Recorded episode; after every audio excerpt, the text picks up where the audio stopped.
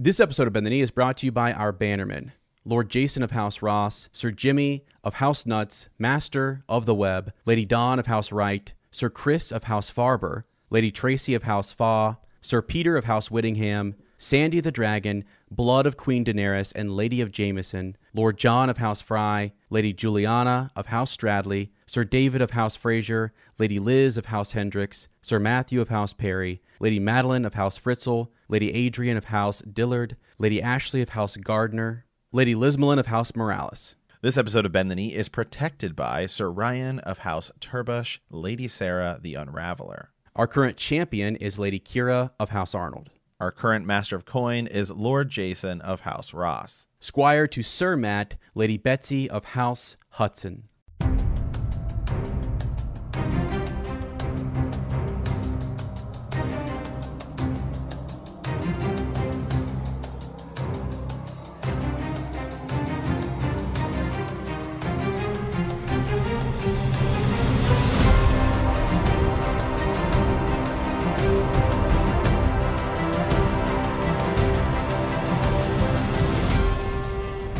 Hello and welcome to Bend the Knee, a Song of Ice and Fire podcast. I am Sir Matt, the Bud Knight. And I am Sir Ezra, the Watchful. Welcome to our Song of Ice and Fire book club. Today we are into Tyrion 14 of A Clash of Kings. And in our Raven, we will be discussing Jon Snow. Something. We'll be discussing something. We haven't we haven't figured out our Raven yet. You know, this it's a short chapter. Insert character name. We'll discuss it. Okay. We, I, I'm I'm actively searching right now because we are we are broadcasting here, guys. So I'm trying to find a message. We got a message and somebody from India. I mean, this is crazy. As we're mm-hmm. talking global, you know, International.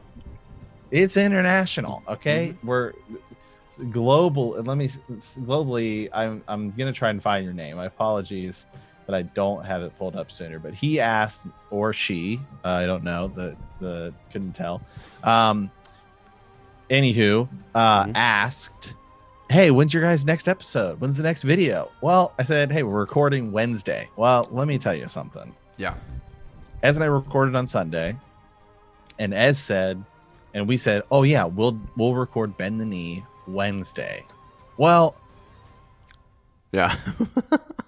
Tuesday night for me rolls around, yeah. and I was like, and Ez is like, "Hey, are you ready to go?" I was like, "I thought we were doing Wednesday." Well. Based upon the time difference, it was Wednesday f- for you, Ez. What- was I mean, what, Wednesday you- what what is going on, man? oh, this is crazy. So, um, if you get a chance, this might be a fun uh, video version for you to go watch. I am holding my Hanes sock with cat hair, and it is hiding. And I'll show people this if you if you would go check out the video. All right, pull this down here. This is gonna look pretty awkward. There's the Patreon. Remember, if you're if you're a, if you're a member of Patreon, you can you get video versions of all of all the podcasts. Yeah. So I'm uh, I'm in the kitchen and I'm actually I'm traveling. So this is international. We are we are uh, taking the podcast international. I was traveling there in Costa Rica for a bit. Um, really no way to kind of continue the podcast there with with internet and all that kind of stuff. But in Germany, we can do that. So I'm over in Germany. I'm actually podcasting from the kitchen, which is a great thing because I've been just turning around and like hitting the fridge. Like we're getting set up, and I can just turn around. And that's the fridge right there. I've got nuts, chocolate. I've got some, you know, a little something to drink. I might get some fruit in a second. Yeah, you know, you just never know. I mean, so Yeah, it's pretty pretty radical actually. It's it's a European thing to podcast from the kitchen. I don't know if you guys know that or not, but yeah. it's like Uh, yeah, is it? yeah. How is Germany, man? What's it like over there? Uh, it's cool. I was in um, Potsdam and I've been in you know Ber- Berlin, just kind of walking around, seeing all the different sites. Let's just say the buildings are when you walk up to the you see pictures, they're old, yeah. And when you walk up to them and you think, oh, they're old and they, they look cool, and then you look up and you look straight, you're like right standing next to them. They're huge. They're not just like the buildings are bigger than I thought they would be. I guess I was just at the sta- I was like the Fountain of Neptune or whatever. Uh, I'll I'll send you some pictures, dude. Well, first of all, he's jacked. he's ripped out of his freaking mind. This this this Neptune Right. guy, and he's surrounded by a bunch of fish and turtles spitting water out of their mouths at him, and a bunch of naked mermaids. So I mean, it was. I, I'm guessing that's something that like House Manderley would be into. So Yeah. Okay. Yeah. All right. Well, guys, hey, I found the Raven as the uh this is from Zaire. Uh and I clicked on his Facebook link, says he's from India. yeah, Uh he says, guys, I'm waiting for your next video and also podcast. Please do a video about Mance. So I guess that's where I guess we're, we're gonna talk about go. Mance Rayder. We're gonna talk a little bit about Mance. We'll talk about Mance Rayder in in in the Raven. I said can do. We are recording Wednesday, so a new episode will be out, you know, Thursday or Friday. But I guess I should be careful because right. It's Thursday You know- for me right now. it's thir- it's it's Thursday for you. What time is it in India? That's even further over. It might Right, be yeah. Friday. It might be Saturday for all we know.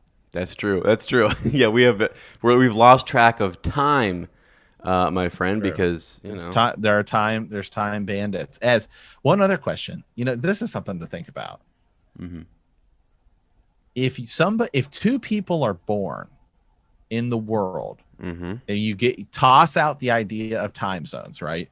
mhm. Just ta- get get time zones uh, out of your mind. If two people are born, so if somebody is born in Germany where you're at, like Mhm. you know, and somebody's born where I'm at in Portland, Oregon, at the exact same moment, they would have different birthdays. yeah. hmm That's just not right. We need to fix that. we need to fix it. This is this is absolutely it's That's just wrong. because one person like the person who's born in let's see i guess it would be germany would be older than the person who was born in portland oregon That's not right. and i think not that's right. discrimination Something's wrong. That's age I, dis- that's time discrimination. that's time discrimination. That is that is absolute baloney.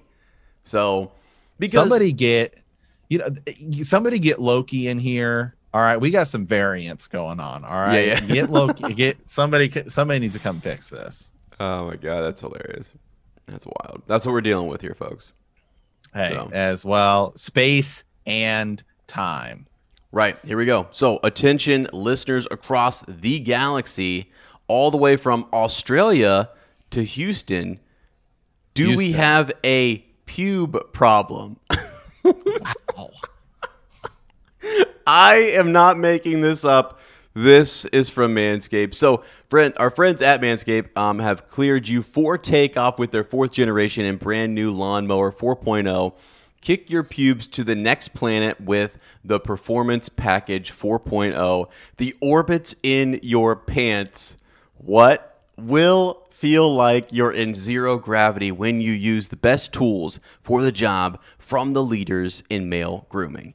Join the 2 million men worldwide who trust Manscaped and get your rocket ready for takeoff by going to manscaped.com for 20% off plus free shipping with the code FANSIDED20. That is the most awesome, most ridiculous script I have ever read, and I love Right. that.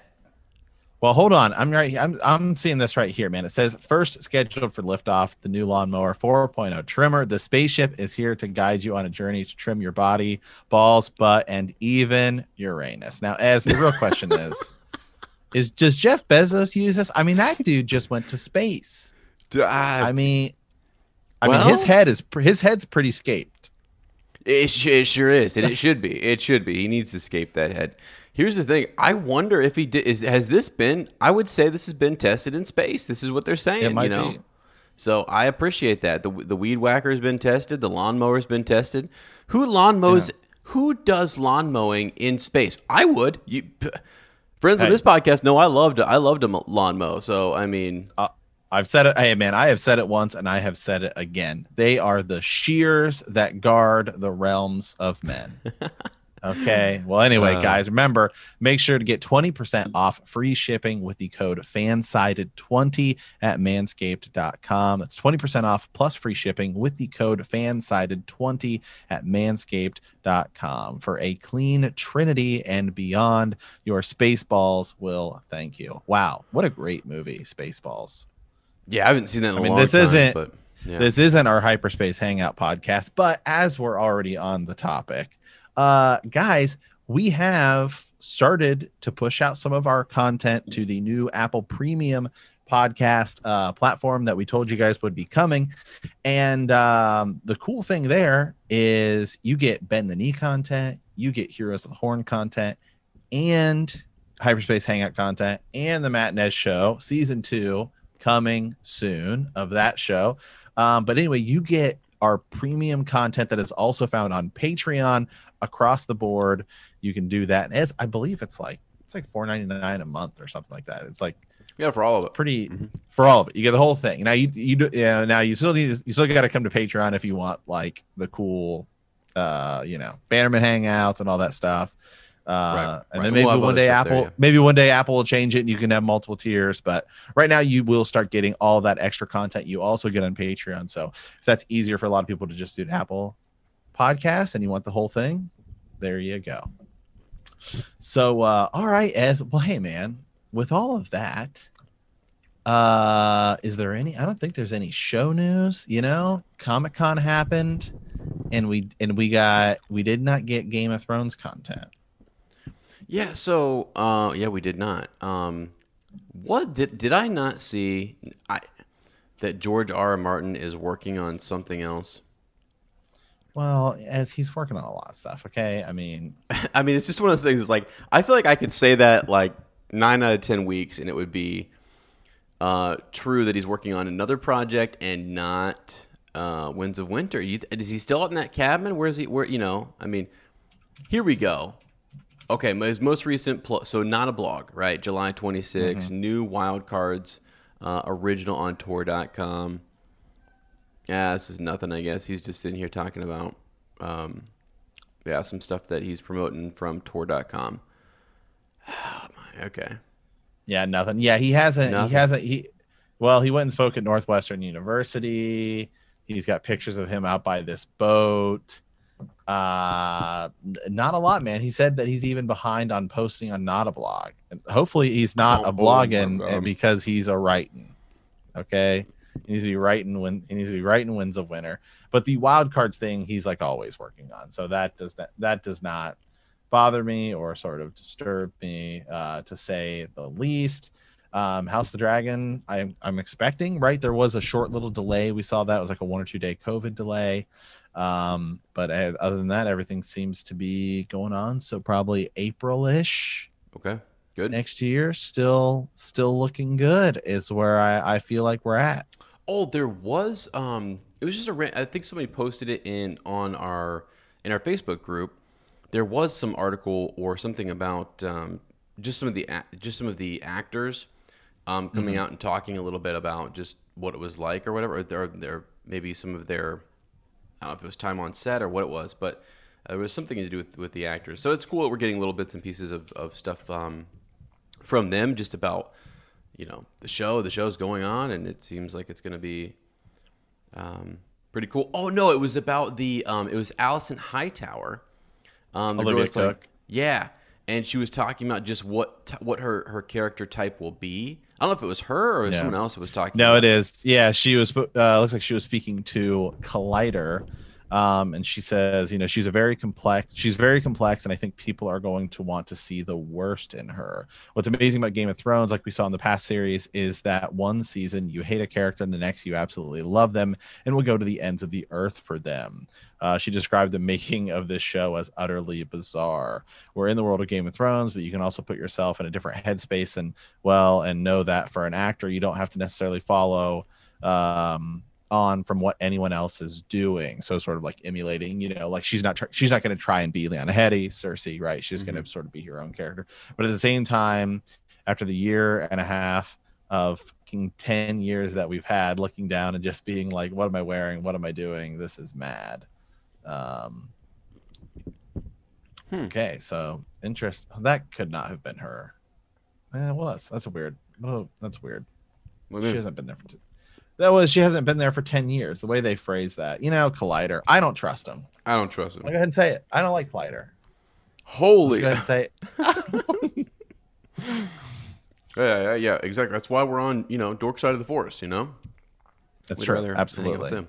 yeah Yeah, absolutely. So, anywho, um, man, I mean that's the case. It makes it it, it makes me uh think that uh are they done with filming, or they must have a lot of it done because she's speaking about it in past tense as if like I think you'll like you know makes it Mhm. feel like they got a lot of this done.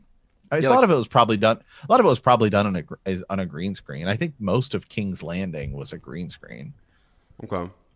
Yeah, that is cool to think that they're further along and they've got a lot of a lot of stuff done, or she's uh, you know, um, she's into it enough that she can speak with that type of confidence. So that's that's cool to to know that. Yeah. Yeah. So cool. All right. Well, as this is going to be a short chapter here uh, today, it's kind of cool what happens, um, but uh, kind of a kind of a sh- kind of a short. Are you drinking beer? No, no, no. Well, it is ginger ale. So I mean, I guess maybe here in Germany it is alcoholic because I feel like everything in Germany is alcoholic. That's what they do. They drink beer and pump. That's all they do over here, man. They pump weights this- and they drink beer. And they drink beer. Yeah. Now, do when you drink now when you drink beer now see it's you don't drink German beer in Germany. You just drink beer, right? Right. It's like if you go to if you go to if you go to France and you ask for toast, is it do they just serve French what we would consider French toast every like every meal? no, all they're serving in France is French toast. oh my god! Yeah, every like well, that's what I was wondering. Like, if I have a Bud Light here, is it a German Bud Light? Is it just all German beer because it's in the country?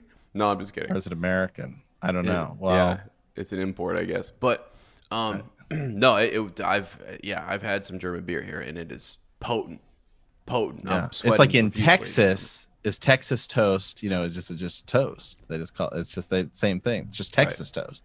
So I mean, you can get a totally different kind of toast just depending on what part of the world you're in. Right. Yeah, that's that is actually correct. It's like I think it's like I think about a quesadilla. Isn't that just like Mexican grilled cheese? I mean, it's just you know. French toast. Dude, that's literally. Well, I'm now we got to go to now we got to go to France and find out. You're right there. I'm right there. I'll That's swing just- over. I'll swing just a- over. that's just a hop, skip, and a jump. Yeah. yeah. God, that's crazy. Oh man, the things we're learning on this podcast. Well, real quick, I, I know. Sorry, guys, we're we're just sort of you know rattling rat, uh, rattling on here before we get into the chapter. But I mean, what are the, the, the Olympics? You're in another country right now, and the Mhm. Olympics are going on. Here's something. okay, this is really cool, right? So every time we turn on the TV here, it's all from you know how in the states, like it's the U every time U, Team USA, Team USA, Right. Team U. It's Team Germany, baby. Every single time I'm. How are they even doing? Uh, they're doing okay. They're doing. I think they're doing okay. Um, How many medals? How many medals do they have? I haven't been keeping track of the medal count, so. but it's just cool Well, because you- I'm over in the United States. Let me tell you, we're crushing it. Are we crushing it? I- Okay, I- okay. Yeah, we're we're crushing it. Yeah. I feel like I don't know how the United how the United States team is doing as well because I don't. When you flip on the TV, it's all from the German perspective, and it's all about following cool. Yeah. Their heroes, their their athletes, and I'm like, wow, this is really They're really active cool. active medal tracker right now. Yeah, we're number one uh, with 36. Number two is China. Oh, Number three is the ROC, which is really Russia, but it's like some whole big deal where they're yeah. mhm. Um, let's see, Germany. I mean, they're not too far down. They got 11 total medals. Okay. Um, they got three gold, three silver, and five bronze. They got golds in the can- the women's canoe. oh, Um, Matt, Matt, Matt, Matt, Matt. Let me tell you why. Because I'm in Berlin and uh, there's a river called Spree, but they would say Spree. Okay. yeah, and it is this. I probably said that. I probably botched that but whatever. And all they're doing is kayaking and canoeing down this river, man. They're just they live on this river. They also have gold. It looks like they have a gold in the equestrian open Okay. team and equestrian open in or individual. Then they got silvers in judo, um, equestrian. They got a, a rowing and then bronze in archery. Wow. Okay, but gold in canoeing, right? They get the gold. They got the gold in canoe slalom women's K one. Wow. Okay. Yeah, and I'm telling you, I think I know why. I see him out there all uh, every day. It's a common thing. Interesting. Interesting. I think I don't think we're going to take the gold in basket men's basketball this year. Garbage. We're what gonna- are we? I mean, what is? What are we doing? We need a space jam. That's what we need. We do need a space. Well, Get the LeBron's Looney not there, out there. So, anywho, enough enough about the Olympics. I mean, you know, there could be some Game of Thrones type events in the Olympics. I mean, could- Oh yeah. We got fencing. I mean, that's kind of that's we got sword fighting.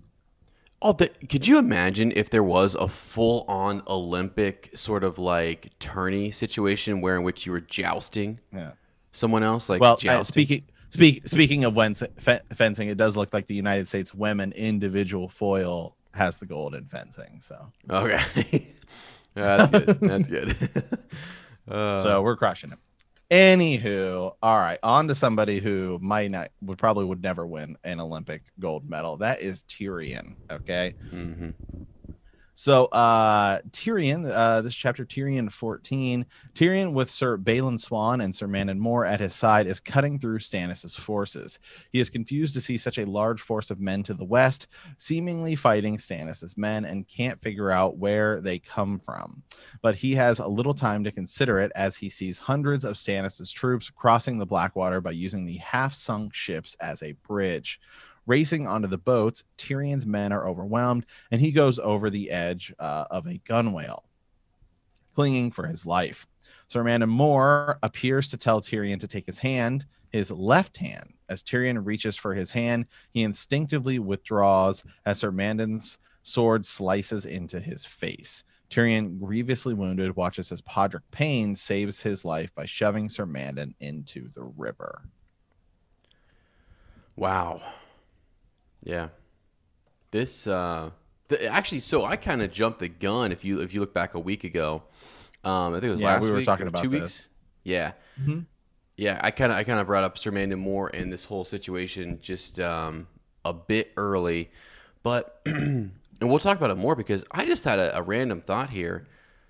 There was another Kingsguard out there, Sir Balon Swann. What was Mm-hmm. he doing, Sir Matt? What I mean, did, did you know? Did he did he witness any of this? Did what? Did he know about it? Was he in on it? It's all a little a little right it, but a lot of these chapters we're at this point right now in a clash of kings where you're towards the end the the battle of the blackwater happens in like 10 chapters but it's they're short and you're bouncing back and forth like we go from like you know from davos gets like his only one chapter then it's like tyrion sansa tyrion sansa and it just goes back and forth for a bit. Next week will be sansa again. Um and so right now we're in tyrion. So remember last time we were there he gave his great speech hey guys the hound was like i'm out right? And the hound and we'll see the hound next week with sansa. Um but this time tyrion's gonna go lead the charge. All Yep. right, mm-hmm. they're coming into king's landing. Yeah, yeah, they are. I mean, this is our city This is our city. Wow, we built this city. Yeah. we built this city okay oh my god, we built this city on Targaryen. But wow, bodies. Wow. wow Um. well not really so much they built it on uh, they didn't build it on rock and roll but they de- they built it on rocks I'll say. Yeah. I was thinking from the land from the we Lannister built this city they- on blackwater bay There yeah, there you go. they did they built it like right on the bay. Literally did. They did. Okay. Right. Um, somebody somebody do a cover of that we need it Right. Yeah. Yeah. So yeah, he does. He does want to lead this, and you get out there, and it's as you said, it's it's short, but it it the feeling I got from the chapter is it's chaos, man. You go into these things like we watch movies like The Braveheart, and we watch some of these epic battle scenes, or you know my favorite, which is you know the when when Gondor called for aid, right, and King Theoden rode in there.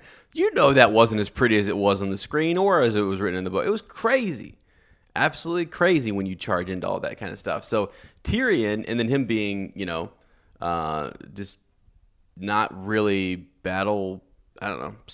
Didn't have a whole lot of experience. I, okay, he did lead. You know, He Matt's led, looking at he, he he he led the the Moon clans in that battle, he did. He did. Yeah. right? Yes, he did. Yeah. He, that, that's his. That's his only. I think his only. Um, um, He won. He helped. He Oh, helped fight off. Yeah, he helped fight off some people when he was attacked with.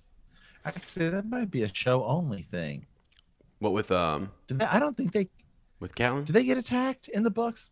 Dude. Catelyn, I gotta look that up. Yeah, you look See, it up for us. the- the- I don't think that happens in the uh in the books, but it might. Regardless, Either way, show Tyrion what. Right, right, right, yeah, either way.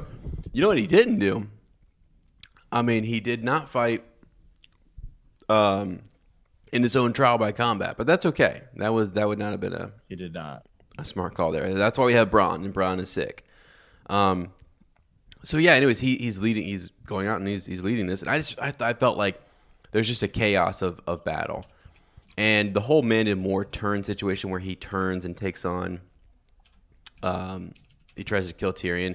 That all just happens pretty quick. You know, it's so fast. You turn around, next thing you know, bam! Here's this guy coming at you, and Podrick Payne just I mean, out of nowhere, I feel like Right. he has. you know the yeah, yeah the, the the line though about that too. Um, the summary actually makes it seem like it's the summary makes it seem like you actually see this. Um, but really, it's "Be still, my lord, you're hurt bad." A boy's voice that makes no sense. Tyrion thought it sounded almost like Pod, yeah. but at that moment, he actually thinks it's Jaime. Oh, okay, yeah, yeah. There was someone kneeling over him. Jaime, he croaked, almost choking on the blood that filled his mouth. Who else would save him if not his brother? Be still, my lord. He thought it was he. It almost sounded like Pod. Now we do find out it is Podrick, but it's not like we get to see this, super, you know, sort of epic Moment. uh Yeah. because it's all happening. It's all sort of happening, right? And then you know, and Tyrion's like injured and stuff like that. Yeah, a lot of this is just sort of battle fever. We don't really. eh, It's there's not really a lot, un- unfortunately, sort of to take out of this chapter, other than George's amazing writing at describing things. I guess that's something you know we, we don't really often talk about. So I think this is probably a good chapter to sort of, sort of, sort of put this. I mean, this whole battle of the Blackwater, by the way, the way that George describes it is like uh, I mean it's it's I mean it's amazing because you know sometimes we credit uh, he's he's criticized like this you know super nerds right Mhm. uh the you know even beyond Ezra and myself are like well George is always describing food like he always takes a second Yeah. to describe the food it's like I, that's not something I noticed until people pointed out but um so so uh, some of some of this here right Wedge Tyrion commanded as his men steam uh uh, streamed out of the sally port. They formed up in spearhead with him at the point. Sir Mandon Moore took the place to his right, flames shimmering against the white enamel of his armor, his dead eyes shining passionately throughout uh, through his helm. He rode a coal black horse, barded in all white, with the pure white shield of the King's Guard strapped to his arm. On the left, Tyrion was surprised to see Podrick Payne, a sword in his hand.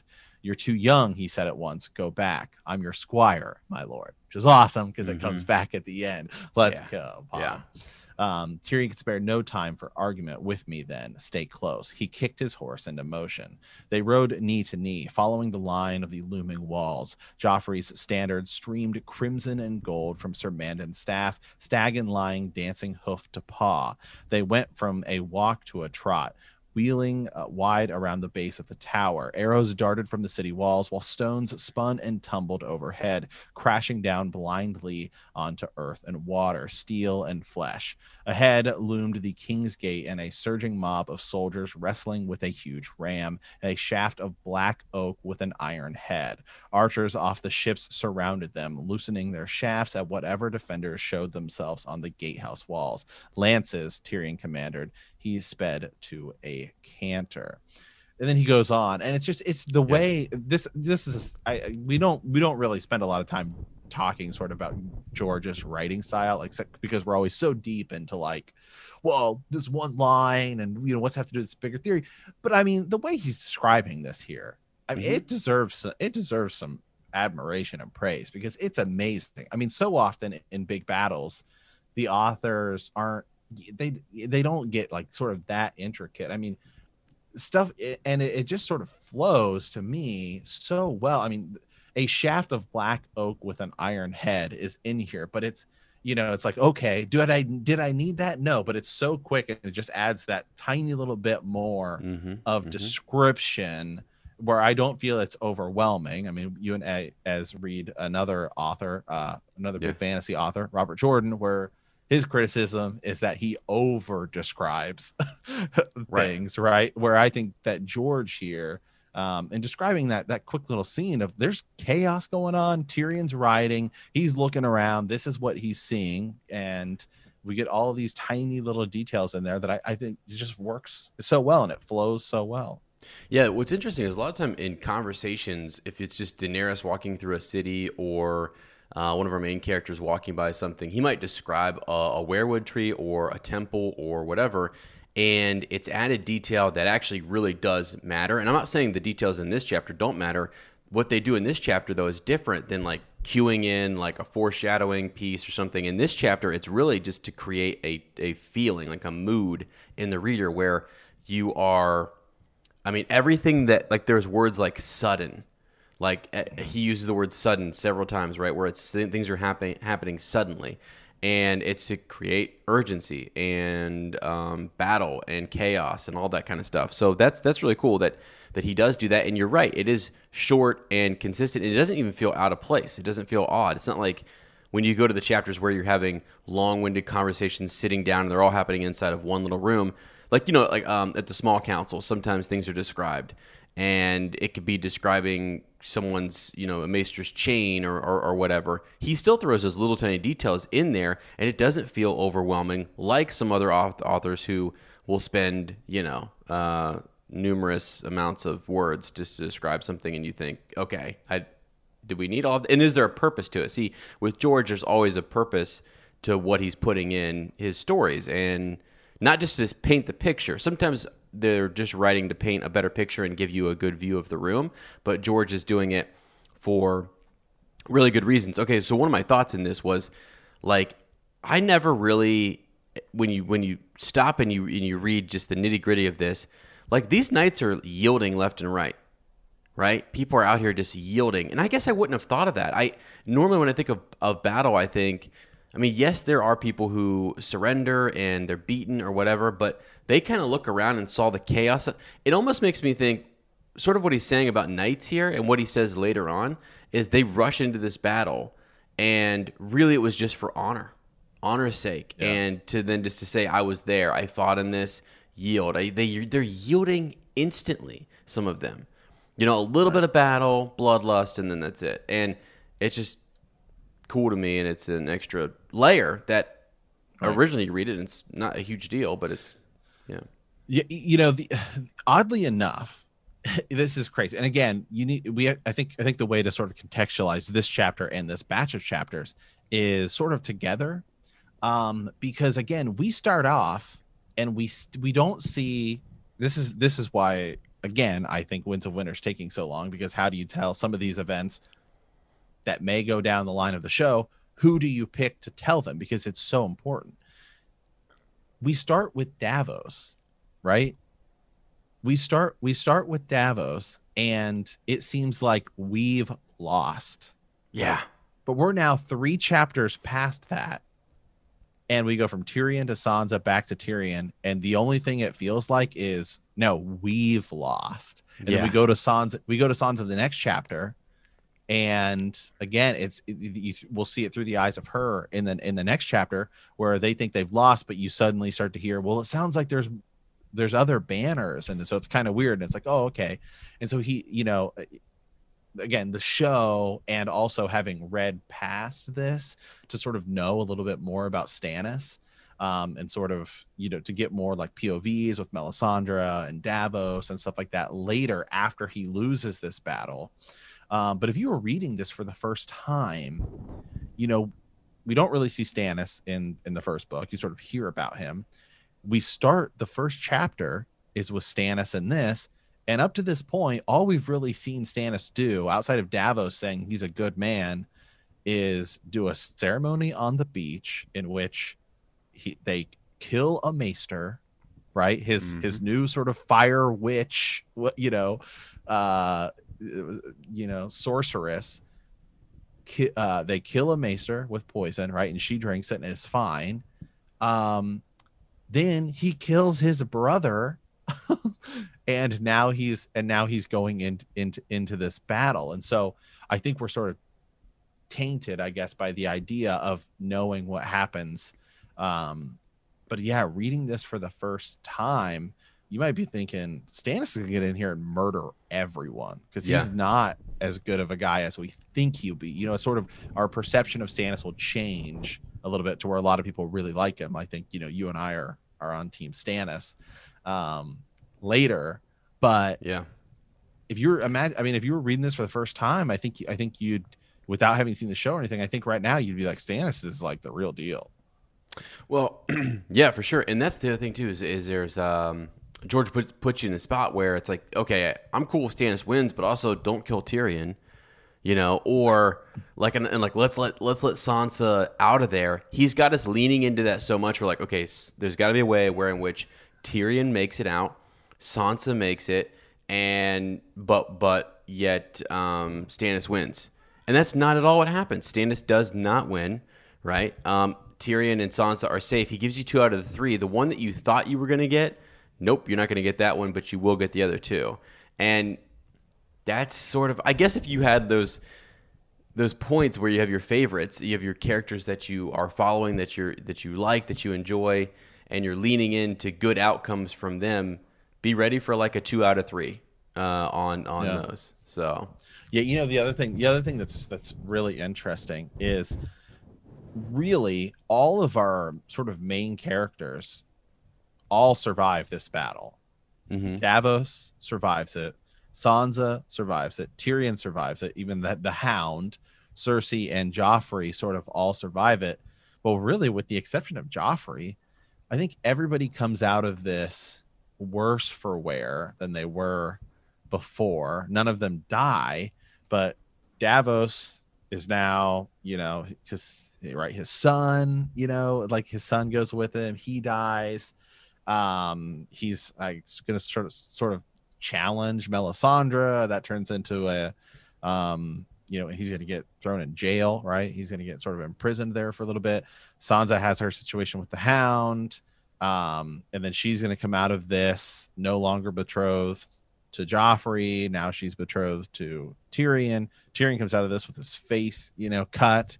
Um stannis comes out of this having lost. I mean it's nobody Mhm. really wins nobody really wins this this here Yeah, and then- then there's the theme, right? Is that sometimes in, in war, really, who who does win? I mean, who who wins in these these great wars? It it seems like this power struggle goes on, and all right, we're about where where where we left it before. Um, yeah, it's just it's just. I mean, I mean, really, I guess they do, right? I mean, the the they hold the city. Um, you know, Tywin and everyone makes it down, and, and we're, we're good to go. But yeah, sometimes you look at it and you go, "What what the heck was the point of of all of this, and, and did it matter?" Um, I mean, I know there is a, a greater point. I mean, Joffrey is a freaking he's he's an air quote bastard, and Stannis is the rightful king. Okay, so we got it. We we got to get him in there. I I don't know when you want to talk about this, but I wanted to bring this up real quick. Um, Sir Balon Swann. Okay, I want I want to bring up just a just a just a little bit on on him in this. So Tyrion, when he's charging into this battle, he um he's he's got Sir Mandon Moore on one side and he's got Sir Balon on the other. These are the King's Guard wearing white, and they're battle commanders. They're they're awesome. They're epic. He's with he's got Sir Mandon Moore keeps looking seeing him there. At one point, he does turn, thinking to find him there beside him, and it is a different white knight. It's Sir Balon, who wore the same armor, but his horse uh, trappings bore the uh, battling black and white swans of his house. Now, think about that battling black and white swans of his house. So, this line right here, if you're looking for like theories and you're looking for things that could happen in the future, a battle between inside of House Swann is something that that could happen. Just like we had the Fossaway bad apples, right? You've got the the red and green apples and diff- picking different size uh, sides. Right now, Sir Balon Swann is fighting his brother. Is I think his name is Donald. Donald Swann is on the opposite side. He first joined up with Renly, then he went over to Stannis, and now Donald Swann is on the other side. And I forget who it is that he's ransomed to, uh, but he does yield. He yields, and later on, Jamie. This is to flash forward and make connections for everyone. When Jamie comes back to be um, commander of the Kingsguard, he asks uh, Sir Balon about this. And actually, even right now, before the battle, I think they're asking Sir Balon about the the if he meets his brother on the field, what would he do, type of thing. Mm-hmm. So I thought that was kind of yeah. cool, which is a little connection. Yeah, yeah, absolutely, and, and I'm with you too. The um, both of these, uh, both both of these guys, Balon Swann and, and Mandon Moore, right? So I, because that's sort of right where we're at now. Is is he's gonna he's gonna basically attack Tyrion. Um, this whole chapter though they every time they describe him that george makes it a point to sort of talk, say the use the word white right like we think of white armor spotless armor like they're pure they're kingsguard um, and then ultimately he's going to get get betrayed by one sir mandon uh, Moore here. So i so that's sort of kind of some interesting writing too to try to that's what george does. This is he'll start leaning you in this idea of oh like sir mandon Moore they you know he's Tyrion looks at him and saying he's riding ahead, just like cut mowing through people. Uh, and you're thinking, okay, we've got this. And then, wow, out of nowhere, Tyrion is betrayed and attacked. Mm-hmm. Mm-hmm.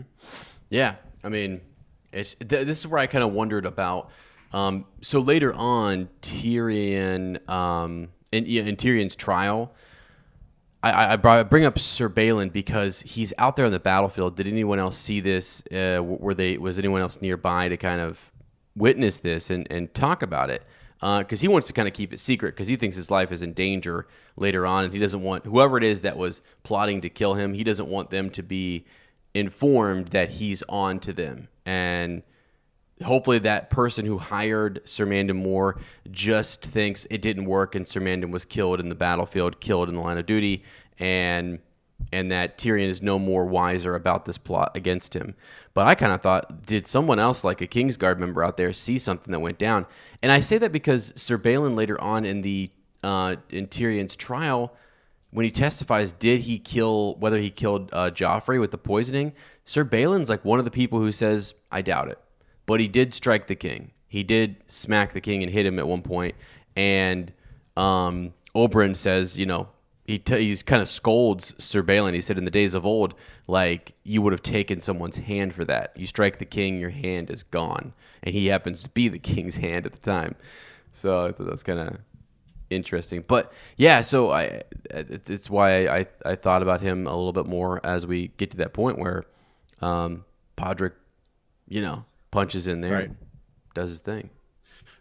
So an- another thing, um, this is uh, another area in which we talked about this in the last Tyrion, where a lot of fans have questioned the story, right? Because George tells it through a POV point of view, um, and so Tyrion felt drunk, the battle fever. He had never thought to experience it himself, though Jamie had told him of it often enough. How time seemed to blur and slow and even stop. How the past and the future vanished until there was nothing but the instant. How fear fled and thought fled, and even your body. You don't feel your wounds or the ache in your back or the weight of the armor. He goes on for a little bit. Um, but then immediately, immediately following him talking about how he has the battle fever.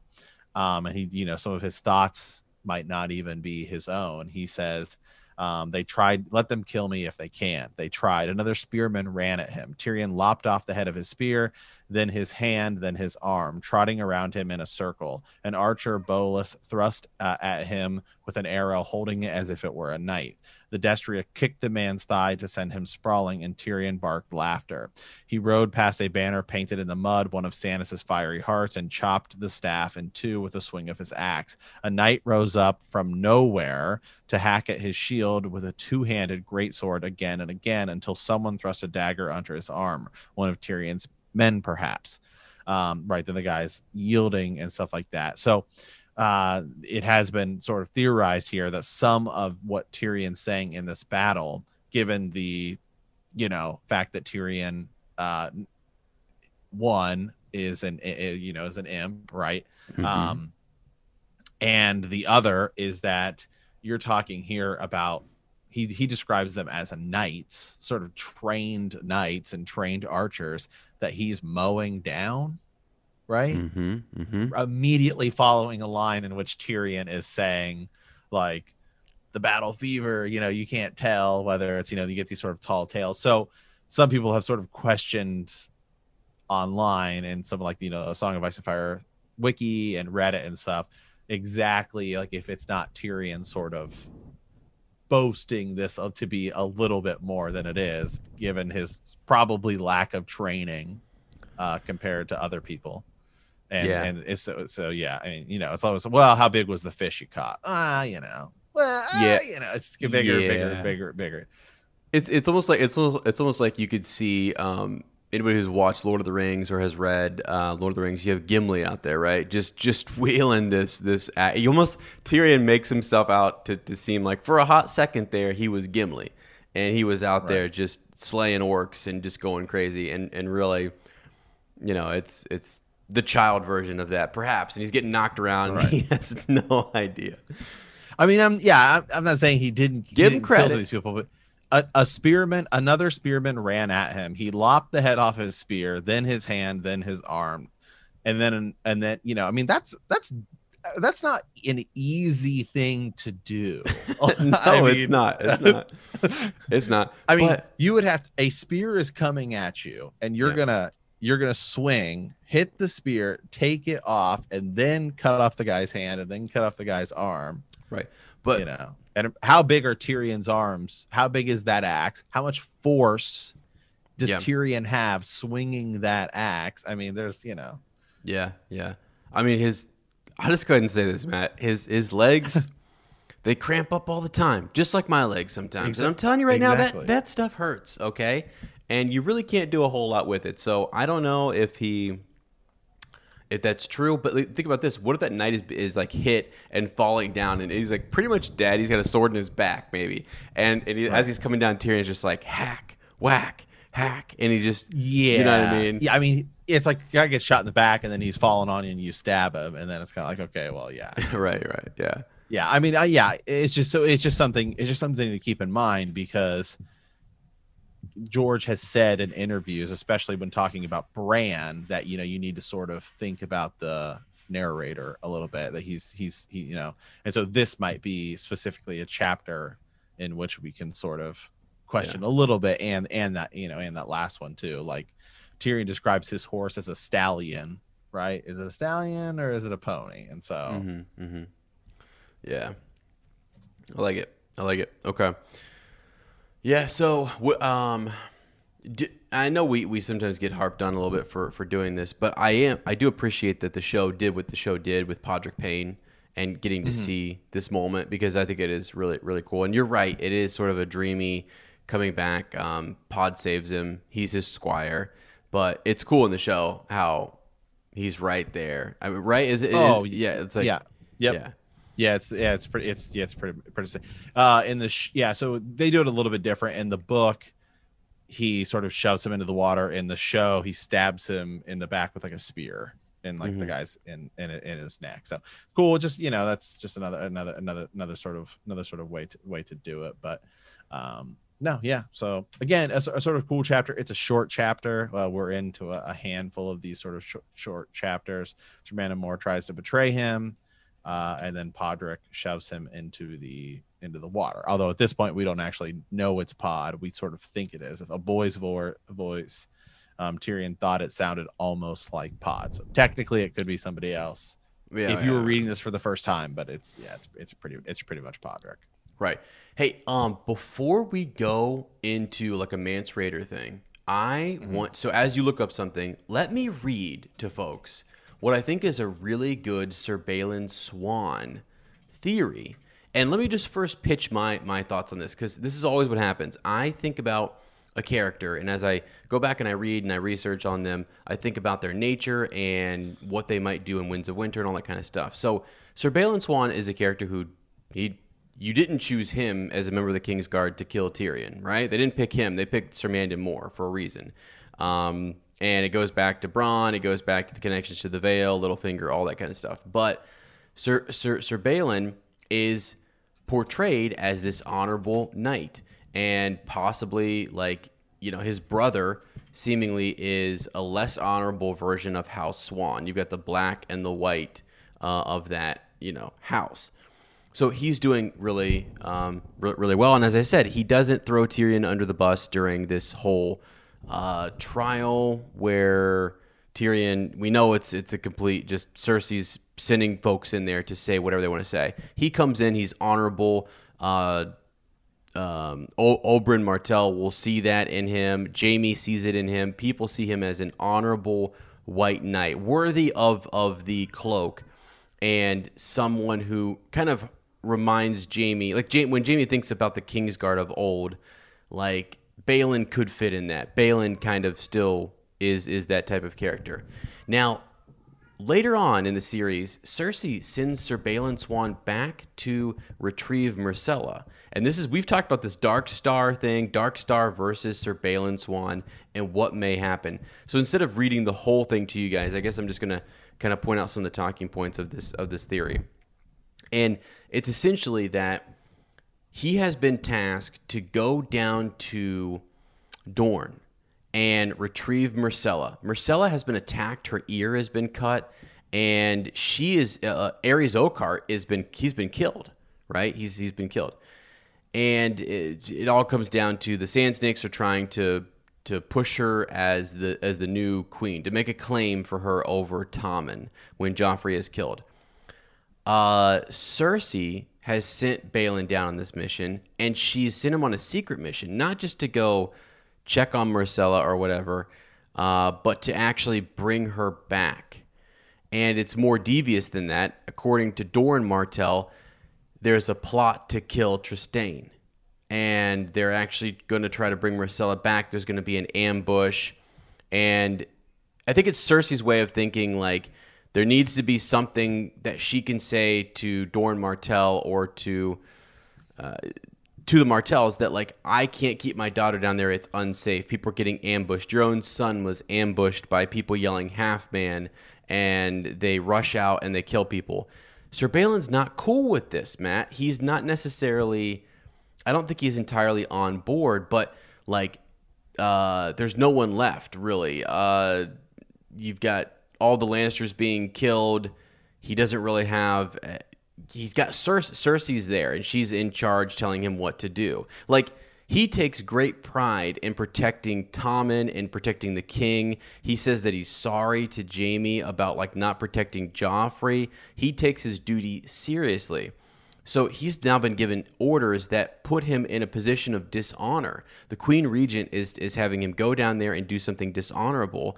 So he's gonna like what's he gonna do? The big question is what is sir balon swan going to do? He's also i think from dorne. I think you you can look this up for me. I, I think house swan is from that region. So i think doran probably wants to cut him a little bit of slack maybe and maybe give him the benefit of the doubt. Like he does not want to he suggests that they return Mar, uh, myrcella by sea and Balon refuses to do that, saying it's too dangerous, and he wants to take her by road. So that tips off Doran to almost say, "Yeah, uh, he's in on some plot. There's something, there's something wrong here." I wouldn't be surprised, Sir Matt, if Sir Balon on the side had informed uh, Dorne that there's something uh, dishonorable happening. You know what I mean? And that and that um, because he goes to fight Darkstar on like it's it's the honorable thing to do. You attack the royal family. You attack Princess Myrcella. They're leading him to Gerold Dayne for a fight. And I right. just kind of so the big theory on this, the, this uh, just to get to the too long didn't read uh, section of this is that Sir Balon Swann is an honorable man and he will defect to Aegon, young Griff, instead of going through with his orders to kill Trystane. And I thought that was interesting because I was just like, okay, may, like he's being led down to this duel in this battle. He it, he may figure out that he's been played uh, by Cersei, and that may really upset him, and it may be something that he seems um, is dishonorable. And we always talk about like who would be in Young Griff's Kingsguard and who would be someone who would switch over sides. People have talked about Gerold Dayne being the Darkstar being in his Kingsguard. Well, not if he's dead not if Balon Swann kills him, and right. he's there to kind of shift over. So I thought that was cool. It's just like a connection to this chapter and White Cloaks and and that character. Yeah, and so they are. Um, House Swann is from Stonehelm. uh, which is technically in the Stormlands, but Okay. I'm tr- I'm trying to very quickly pull up. There's a very there's a map I really really really like. It's that one. Um, you guys should look. You guys should absolutely try to find this map too if you can ever if you can ever uh, get your hands on it. It's the one that somebody did. That's like it's like a super big file. Um, and it's that one where it's like it look almost looks like an old like uh I don't know, but it's got all of the houses on it. Oh, okay. yes. Um, you, you, I think you'd know it. You'll notice it, but it's like almost like cartoony, like storybook drawn. It's like a hand drawn entire thing of Westeros map, and it's an enormous. It's like a 4K file. But anyway, this is the one exactly that I was looking for here. So, um, Stonehelm is the Stormlands, right? Sort of curves around, and it's in the Sea of Dorne, like it touches the Sea of Dorne. So it's not. It's technically in the Stormlands, but it's like it's right there in in re- in in in the Sea of Dorne. So it's uh, yeah, it's it's it's it's it, actually the Dornish marches come up past it into the Stormlands technically. Yeah. So, um, okay, that's a really good point. So here's something interesting. So his father, um, Lord Swann, owes his fealty to Storm's End, yet has kept his levies at home throughout the War of the Five Kings. His men are fresh, trained. Uh, and ready, whereas many other houses have been depleted. Likely, this is justified by the two Dornish armies in the Boneway and the Prince's Pass. So he's really close to that, right? Uh, but the Swanns' levies could be raised if those armies marched out on behalf of Aegon.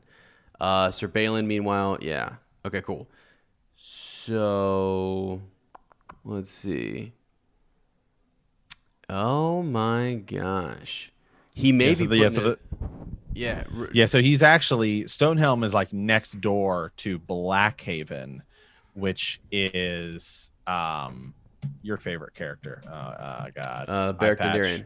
Beric Dondarrion, yes, House Mhm. Dondarrion. Yep. Yeah. So he's actually um his father's you know like like he's there like he may be put in a situation where it's like uh, a position between family and he's already been opposed and on the opposite side of fighting his brother and now if that Boneway army were to join up with House Swann if House Swann sends a fresh set of you know levies and, and men and, and and to this Dornish army that is right there in the bone way that Aegon may be leading. Like according to the Arianne chapters, it's he's already meeting Mance Tyrell uh, or Mace Tyrell, excuse me, um, on the field. So maybe there is a situation where Balon joins up with that group and says it's time to switch over. Th- this redditor goes on to kind of say there have been Kingsguard who have switched sides. And I mean, one of the most honorable is Sir Barristan Selmy. He's been kicked out of the Kingsguard, right? Now he's joined up with Daenerys. And, you know, it, be, if you put a Kingsguard member in that position, Balon may think, like, I have been duped a little bit. And and I've it's not his fault, but he's been put in a, a situation where he's asked to do something super dishonorable uh, and wrong, and he's not the type of guy who would do that. Uh, I think it's Jon Connington is telling young Griff when he's thinking about Duck to be his his in his King's Guard. He's sort of like, ah, I mean that guy's not the type of guy we need in our King's Guard, and there's allusions and references to someone like Sir Balon Swann. Um, what he calls a good King's Guard member is someone who's true and solid and Sir Balon is often described as that. So Yeah, just kind of Hmm. kind of cool, you know. I mean, just just an interesting uh, absolutely. Thought on on surveillance. Balin's one. Yes, absolutely. Okay, as well. Um, let's move into. I guess it was just a Raven saying, "Hey, will you guys do something on Mance?" And so, yeah, you know, actually, I can't remember if we briefly talked about this. I can't remember if it was on the last episode we did or if it was just you and I talking outside of this. But um, we'll talk a little bit about one of the most common theories surrounding Mance Rayder, which is the Mance Rayder is possibly Rhaegar Targaryen theory. Um, and there's tons of evidence to support this. We've been over this quite a lot. Mance is, gets glamored, which would tie into uh, Rhaegar, who dies at the Ruby Ford. He has rubies, right? It's, it's pretty common. We've discussed it before. But one of the things we have not discussed um, that could sort of really challenge that theory, buck against it a bit, or blow it wide open uh, into like super tinfoil land that we really need to discuss and, and think about, um, is the fact that let's, for sake of argument, let's assume that Mance Rayder is 100% Rhaegar Targaryen, hiding the whole deal is Mhm. Rhaegar Targaryen. Um, you know, that would make him sort of Jon's trainer, also secretly his dad. You could have other white, you know, other Kingsguard members up there with um uh Tormund, right? Could be Os- you know, Osmond Went or or you know, whatever. However you want to go the other way.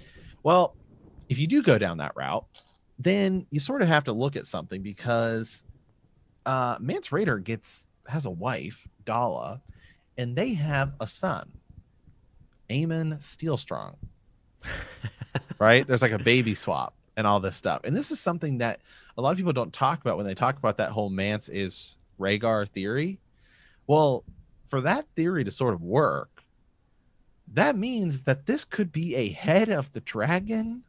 This is a another Targaryen bastard son or is a legitimate Targaryen if Dalla is his is called his wife, whether it's his sort of wildling wife, you know, or whatever. I mean, by the wildling customs, they would be married and all this stuff. So that would make him a legitimate Targaryen in a way, right? Mm-hmm, mm-hmm.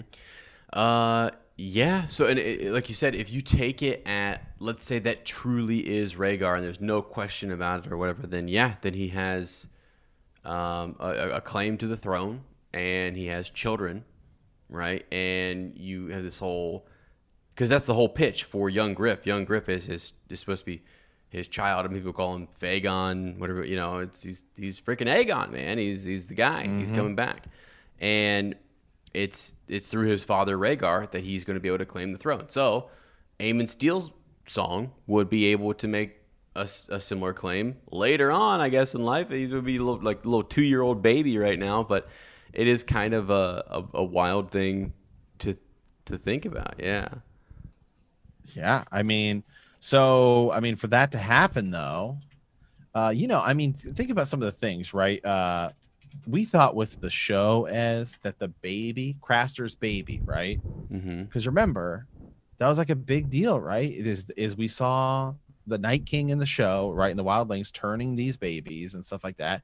Well, he didn't get one. And one of the big theories we had, like a lot of people consistently had going into season eight, was there's something going on with this baby Mm-hmm. right like that he wanted he wanted this baby he wanted to turn it and all this stuff now in the books there's a baby swap and that in itself is something that is we don't really talk about a lot it's not something that gets brought up a lot in the reddit and stuff like that but even outside of the Mance Rayder uh, rhaegar sort of theory that's kind of an important thing that they did this this swap of this of this baby Mm-hmm. and what's going to happen there and then if you proceed to go down the Mance is Rhaegar thing, Sam could have the son of Rhaegar Targaryen, um, and could learn that Jon might actually be his brother, this baby's brother. I mean, there's a lot of there's a lot of things you can do with this. Yeah. This they is, this name is- him after a Targaryen, Aemon Steelsong. I mean, I know. I know. a It's- lot there. yeah, yeah, yeah, yeah, yeah. There is. So the the crazy thing is, and you're right. The baby swap is a big deal. That's a big indication that there's something. Uh, there's a connection to this and everything that happened with with uh, young Griff and and um, Elia's children and basically Lyanna and Rhaegar. Right. The whole. It's all kind of a mystery.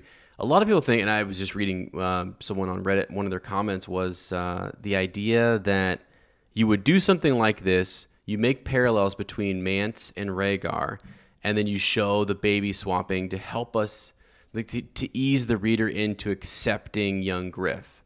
So those people who believe in Fagon and believe that he's fake and he's false or whatever, like you start to think maybe it's real. Maybe he really is. Like Varys did do something, and we start to believe in this secrecy plot because, well, look, Jon Snow did it.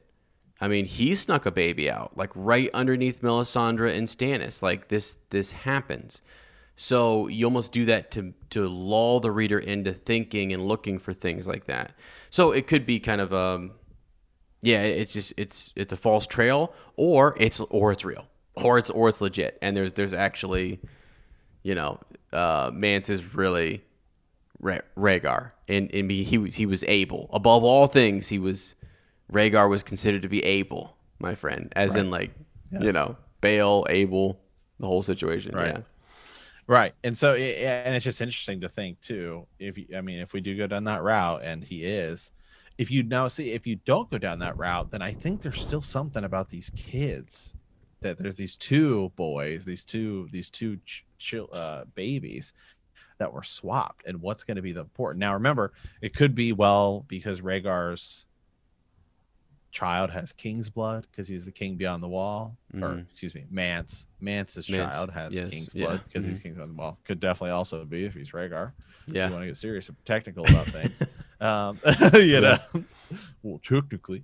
Um, so eh, it's just it's it's not something people talk about on the Reddit and stuff, and so it's just like, well, I mean, what do we think? What do we think is ultimately ultimately going to happen with these with these kids? Are they going to get swapped back at some point? Is Gilly going to get her her actual child back? Mm-hmm. And you know, Mance might be dead.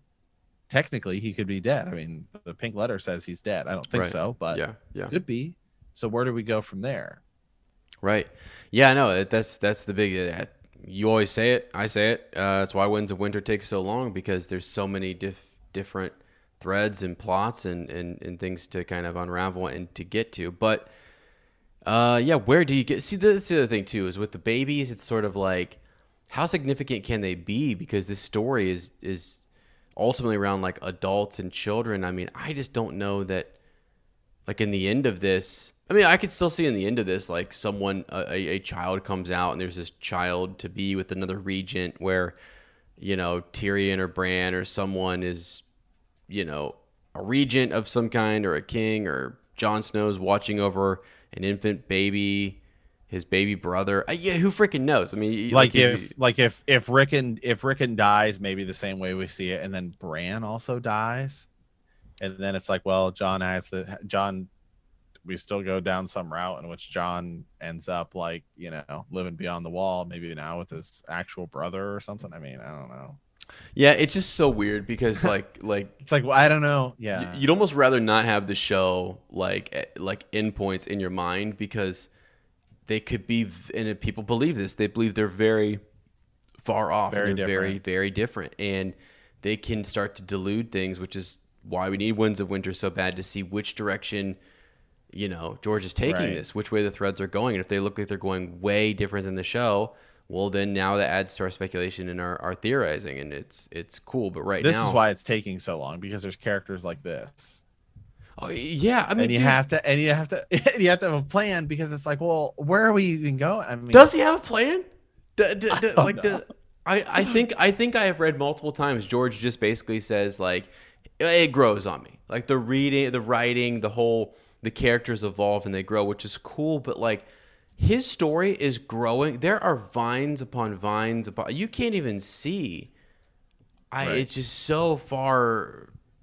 I, Especially yeah, and a character like Aemon Steelsong because in order, like in order for Aemon Steelsong to be sort of important, right? Mm-hmm. He one needs to be a lot older, or two needs to like be the son of Rhaegar Targaryen, and if that happens, yeah, why does he matter? Already, you already have had to have so much other stuff. Why does right. he matter? Is he just some tool for negotiating? Is he just is? And that's what I George mean, does. Unless, yeah, unless you unless you go down this route of, I mean, as a scenario I can see is Rhaegar Mance is Rhaegar. Young Griff is not Young Griff because I I I still am sort of a believer of what we saw with um, in the show of Jorah Mormont getting cured by Sam at the Citadel. I think that's going to happen to mm-hmm. Jon Con- Jon um, Connington. Yeah. Well, maybe maybe young Griff does die or something, and then hey, this is we find out that Mance is is Rhaegar, and this is his actual son. And Jon Connington takes we don't know, but yeah. and and then we don't know that Jon is until later.